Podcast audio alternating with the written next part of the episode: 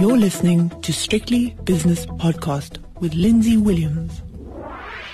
The JSE has opened its doors for another day, and it's been open for around about 15 minutes, so it's time for the opening. And this morning I'm speaking to Nick Kunze from Sanlam Private wealth.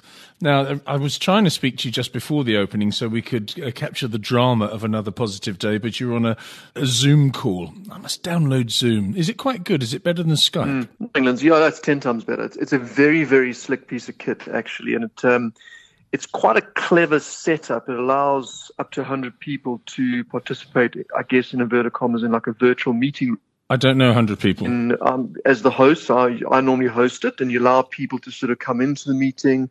You have an option where there's like a chat room in the corner so people can put questions through to the group. It's very slick. Huh? You must actually try it. And the I think nowadays with um, the way they've structured it, it doesn't use as much bandwidth as, as other sort of like Skype calls and that. So very clear, uh, very good. I've, I've, been using it every morning. I'm a big fan. Um, can I? Can I make? I'm I mean, like, fan. I wish I bought the share price. Yeah. With Skype, I can phone someone via Skype with my subscription. Can I do the same thing with Zoom, or is it just a meeting? No, uh, you can't. Platform? It's a meeting. So, so what you do is you schedule a meeting. You have to. So you send an invite. That invite contains a PIN number and a meeting sort of ID. Yeah. And you log onto your onto your Zoom app, and then you can basically join the meeting. Um, where it does work quite well, though, is that if there's like the various versions, if you've got the professional version, you can put these meetings into people's Outlook diaries, etc. You know, you can forecast meetings months ahead. So it's very good. I thoroughly recommend it. It's a Can't forecast anything hours ahead, let alone months no, ahead. No, not in these markets. But for no. example, we're speaking to David Shapiro tonight on the five o'clock shadow. Mm. Could we Zoom that meeting and could I record it, for example? Absolutely. Absolutely. Let's try it tonight. You can record the meeting you can have a video call as well. No thanks. Um, so, well, exactly. So you, you can have a cho- uh, choice to. We don't use video because it's obviously you don't want to see other because you're ugly pajamas too early in the morning.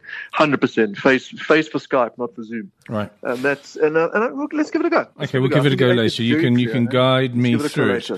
Uh, this is the opening, and we've been rambling on about uh, yet another platform it's 15 minutes in, and I'm looking at the S&P futures, Nick Kunze, and they look pretty good to me. They're up around about 2%, which is fantastic. And is it because of optimism regarding uh, COVID-19? I think it must be. I think it must be. Uh, they were down five points when I sent out a morning note to my clients this morning, and they're now up 52 points. That's a huge reversal, um, gaining on from yesterday's big day. In fact, the S&P 500 yesterday, um, we seem to be making history every. It was the third best day, I think, on the S&P since the Second World War um, as a return. The Dow Jones not far behind Asian markets this morning too, uh, and yes, I think a, a lot of optimism uh, coming through as, as I guess traders and investors are looking through uh, what could be a catastrophic earnings season. They're looking through the other side and seeing uh, the fact that. Uh, I don't know. I guess we're all learning stuff now about uh, about flattening curves as opposed to mm. PE ratios, um, and that curve is potentially flattening. And I saw some quite positive stuff. I mean, Austria, for example, uh, your side of the world at the moment, uh, they t- uh, say they're going to open up for business after Easter. And they were one of the few similar to South Africa that had a total lockdown. And in fact, very similar to SA in, in that they were going to uh, uh, fine people who came out their rooms. They were going to introduce the police were on the streets. Uh, and all intents of purposes seems seems to be uh, first glance working. So maybe that bodes well for us in SA if we can look to see what Austria's done. But they look like they're uh, going to be getting out just after Easter, and uh, the shops are slowly. Oh, the limited response going to be opening up. I've had a very interesting morning this morning. I spoke to David Buick from, from London. He's with a company called Aquis, have a listen to the, the podcast on strictlybusinesspodcast.com. Uh, David Buick, fantastic. He said that he sees minus 15 to minus 30% uh, GDP numbers in the, in the next few months. He does think that we will, as people keep on saying, come out the other side, although he doesn't employs, uh, employ that phrase. Uh, but he was very, very interesting on matters like Boris Johnson, commercial property. One thing he did say, which is very interesting and also very obvious, but he puts it in such a good way that it suddenly smacked me in the face commercial property, we don't need it anymore. He says places like the City of London will have to reinvent themselves because of all this office space. We simply have proved that we don't need commercial property, property anymore. And he says that commercial property prices, as he put it, are going to cascade to the downside. You have to listen to this chap. He's brilliant. Mm.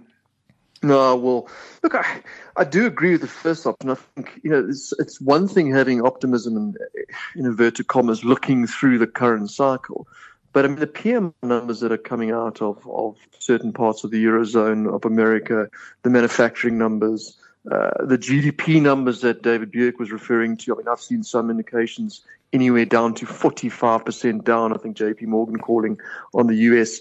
It's difficult to ignore that. And to see a market rally what is it now, close to 30% in the last couple of weeks. I'm, I'm all for optimism and I'm all for uh, for the green on my screen, but I do think we, we don't need we, we, can't run a little bit ahead of ourselves here, Lindsay. I think there's there's a lot of pain to come, and we haven't even seen the, the sort of knock-on effects of not only in earnings uh, in earnings uh, recession, but effectively some companies which have zero earnings, they have shut their doors for the last couple of weeks. So mm. that's still going to filter through. So, but just bear that in mind when you look at this this nice green Tuesday morning. Quite right. And I also um, uh, saw an interview with Siya Kolisi on BBC Breakfast this morning, and he was upbeat and he was putting out a message. I mean, the second time he's inspired me, apart from the fact that he beat England, the fact is that he's an inspirational uh, South African leader. And he was on the breakfast show this morning, and uh, everyone was lauding him. And he, he just, uh, you know, you, you listen to him and you think, yeah, things are not bad. Things aren't that bad. If he can be so upbeat, then why can't we all be so upbeat? Mm. I suppose he's in a more privileged position than most people in South Africa. Let's have a look at um, let's have a look at the markets. Let's start off with the markets because they're looking pretty good as well. That euro yesterday was 2070, or the uh, euro rand was 2070, and Sasol was in the low 40s. And I'm going to come to both of those in a moment. If I can possibly press my the correct button, uh, Nick, market data spot prices. Here we go, starting with the currencies. And it's a good morning for the South African Rand after a torrid, torrid couple of weeks. The dollar Rand is now 1840. What was the low on the Rand? Wasn't it 1934 18, yesterday? 1934 yeah, yesterday? 18, correct. It was 1934 new low against the dollar Rand, 1832 on my screen at the moment. So literally a one Rand swing, which is quite huge. extraordinary, actually. Absolutely huge, huge yeah. yeah. British pound against the rand, 22.70. Euro rand is 20 on the noggin. The euro dollar is 108.73, so that's a dollar that's weaker by point, uh, 0.7%.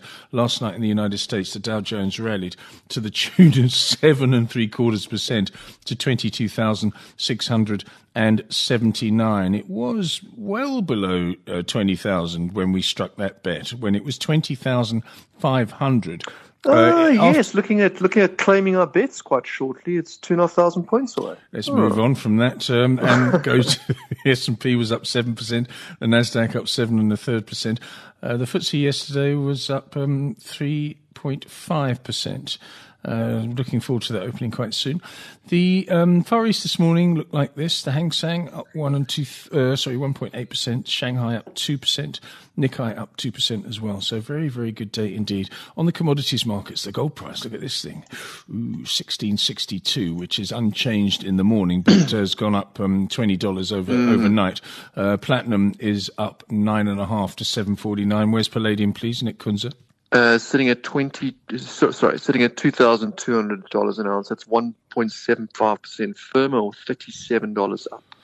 Okay, and two grades of crude oil, please. The West Texas Intermediate, which is the inferior mm. quality, and uh, the Brent crude oil, which is, of course, the king of crudes. okay, so West Texas, we are now sitting at $27.05. It's up 3.68%. Uh, and the, the, the king of oils is sitting at 3% up, um, $34.07. Bearing in mind this was close to uh, low 20s less than a week ago. So extraordinary moves. And the WTI was below 20 two, it three, was. three weeks ago. traded on what they so call what is that? It's about a 30, 40% yeah. rally in a, in a matter of a it's couple a 40, of weeks. It's a 40% rally, bearing in mind they were due to sit with OPEC yesterday. We discussed this on your show last night. Mm-hmm. That has now been pushed back up put this in inverted commas, penciled in for Thursday.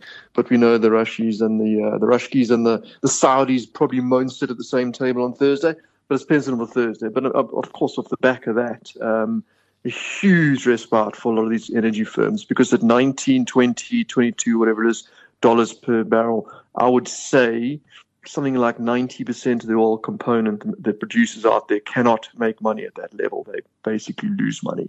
So this is a huge uh, welcome relief for all those oil producers out there. Still a little bit, still a little bit under where the shale producers. They break even around about 40 $42. Um, so Mr. Trump is slowly getting his wishes to get those guys back on stream. But uh, certainly welcome relief, welcome relief at the moment. And interesting enough, Lindsay just must comment. It's quite funny. Yeah. yeah, it's amazing how the, the risk sort of barometers change because, I mean, traditionally a low oil price for the world is a good thing, right? I mean, yeah, we need cheap energy.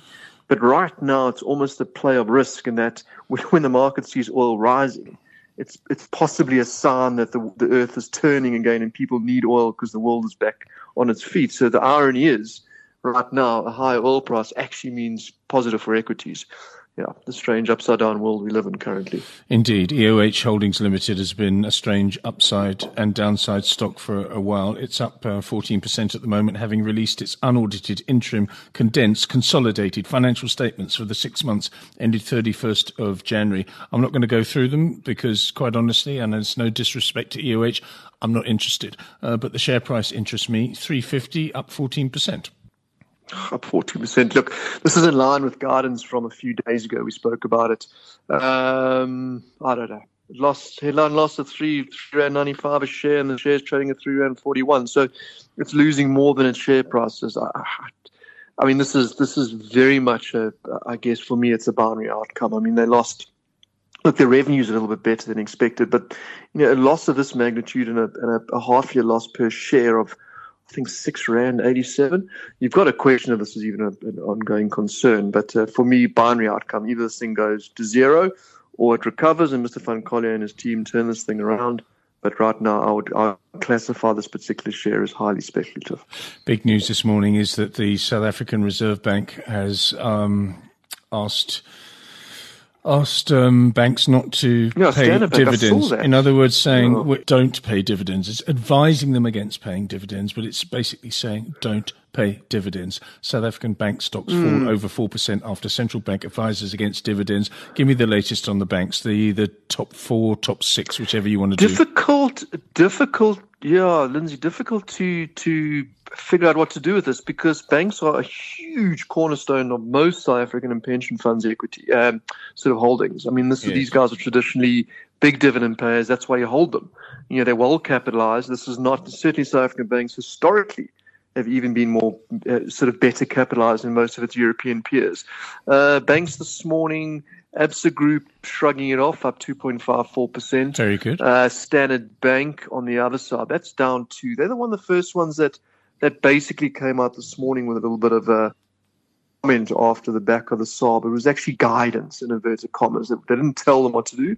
They were basically referring to the possibility that they might. Uh, they might they request they hold their dividends for capital adequacy. But uh, bearing in mind, I mean, this doesn't you know a lot of the, the sort of full year 19 uh, dividends the banks have already declared. You know, Nedbank, ABSA, those guys. It basically discourages them to pay. But I mean, FirstRand's already paid its interim dividends and I suspect the other banks will do will do so themselves. Uh, I mean, Standard Bank out this morning saying they, um, I, quote, I read the quote here, they will consider the guidance and advise shareholders in due course. Hmm. Um, look, I, am sure this is only a temporary measure. I see JP Morgan also uh, coming out last night saying they might possibly withhold their dividend too. Uh, I mean, it does. I mean, withholding or retaining a dividend certainly does strengthen a bank's balance sheets. There's no doubt about it. And our banks traditionally pay quite big divvies and it does make the system uh, over the long haul far more resilient.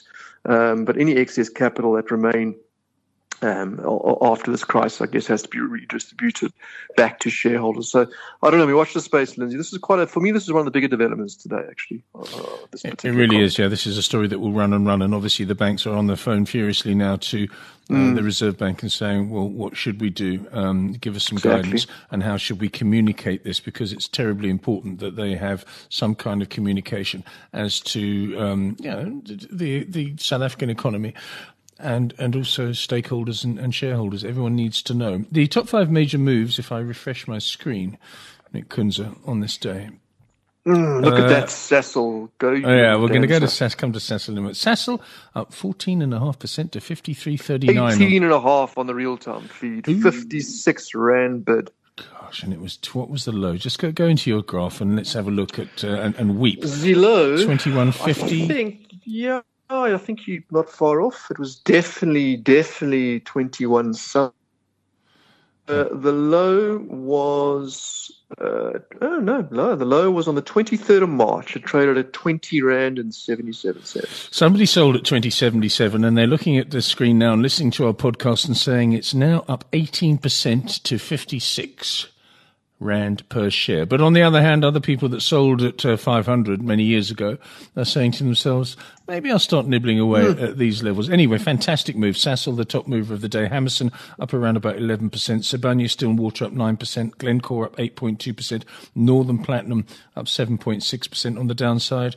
I've got Standard Bank, Nedcor, PSG, ABSA and First FirstRand, although these numbers are out of date because apparently they've turned around. Just give us the bottom five from your point of view. Yeah, so the bottom property front, six one percent down. I must say, on, on the downside, the biggest loser is 3.6. On the upside, the biggest mover is 20%. So very limited down moves. But anyway, Emira Property Fund down 3.61%. Uh, SA Corporate Real Estate 3.57, which is an interesting one, the property ones, because uh, bond yields are significantly firmer with the stronger rand. So that one's got me scratching my head a bit. Uh, Spar Group down 1.91%, and Standard Bank, the only one to, I believe, respond to the guidance in inverted commas of the SAR, but that's down 1.2%. Very good. Um, what else are we looking at today? Anything, um, any any releases, yeah, or is, are we just at the mercy of the international markets? I think we we're very much at the mercy to the coronavirus sentiment, if I can say that. I mean, I had a look at, I tried to find something to discuss on this morning's Zoom cast with Sanlam this morning, and there is nothing on the economic front. The European diary is empty. Our local diary is quite uh, empty as well. Uh, over the US this afternoon, we do have some what they call the JOLT uh, survey. That's the um, job openings and labour turnover survey, known as JOLTS, and also the Federal Reserve later on this afternoon, also due to release uh, some data for consumer credit for, for February. But otherwise, it's pretty thin. I imagine we will sort of ebb and flow to the uh, the tweets and the news of the coronavirus. But but so far, you'd have to say market is very positive and looking through it, and we're waiting for Europe to open in, uh, in 30 minutes, but it looks pretty good so far. Very good. Give us the JSE indices after 30 minutes of trading, please. Okay, so after 30 minutes of trading on this Tuesday, day two in a row of up of this week, we have the all share breaking a thousand points to the upside, 47,315 or 2.33% to the green. We have the top 40 up 925 points, 2.17% firm at 43,461. And drilling down to individual indices, there's very little in the red. Let me start with the red. Consumer non-cyclicals only down negative 0.3%, so three bips down. On the upside, energy by the likes, led by the likes of Sasol, 6.54% firmer. Consumer cyclicals, 3.8% up. Healthcare, 3.25%. Basic materials, diversified miners, all up between 2 and 3%, and financials 2, only Standard Bank on the downside, but on the upside with financials leading 2.76% on this Tuesday. And let's just uh, reiterate what's happening on the overseas markets. The S&P's just come off a little bit. It was up 2%. It's only up 1.5% mm. at the moment, but it's still 2680. And if you go from 2680 to 2160, what is that? 520 points higher than its lows of Mm, two and a half, three mm. weeks ago, 2160 to 2680. Just leave us with this thought, your thought. Mm. Is this a dead cat well, bounce I mean, or are we going to come back again? Well, 20% and north, which now officially we are now in a bull market, according to the, uh, the, stockbrokers almanac, are more than a 20% up move. Um, I don't know if this is dead cat, but there, there, there appears to be a little bit of a base forming. Um, you know, normally one or two days up, you, you get a little bit skeptical, but I would say it was solid day yesterday, solid day across the world, uh, solid day again today. If I say if we get one or two more days of this, we might be building a base. But as I said earlier on the conversation, Lindsay, it's uh, we haven't seen US earnings yet, and they might be a little bit of a sobering, uh, sobering thought when they come around. But for now, let's take this turn on Tuesday. It's a good day. Very good. Nick Kunze, thanks so much for your time this morning. That was the opening with Nick Kunze from Sanlam Private Wealth, and he'll be back with David Shapiro at five o'clock for the five o'clock shadow. The views and opinions expressed in these podcasts are those of Lindsay Williams and various contributors and do not reflect the policy, position, or opinion of any other agency, organization, employer, or company associated with strictlybusinesspodcast.com. Assumptions made on the analyses are not reflective of the position of any other entity other than the speaker or the author. And since we are critically thinking human beings, these views are always subject to change, revision, and rethinking at any time. Please do not hold us to them in perpetuity.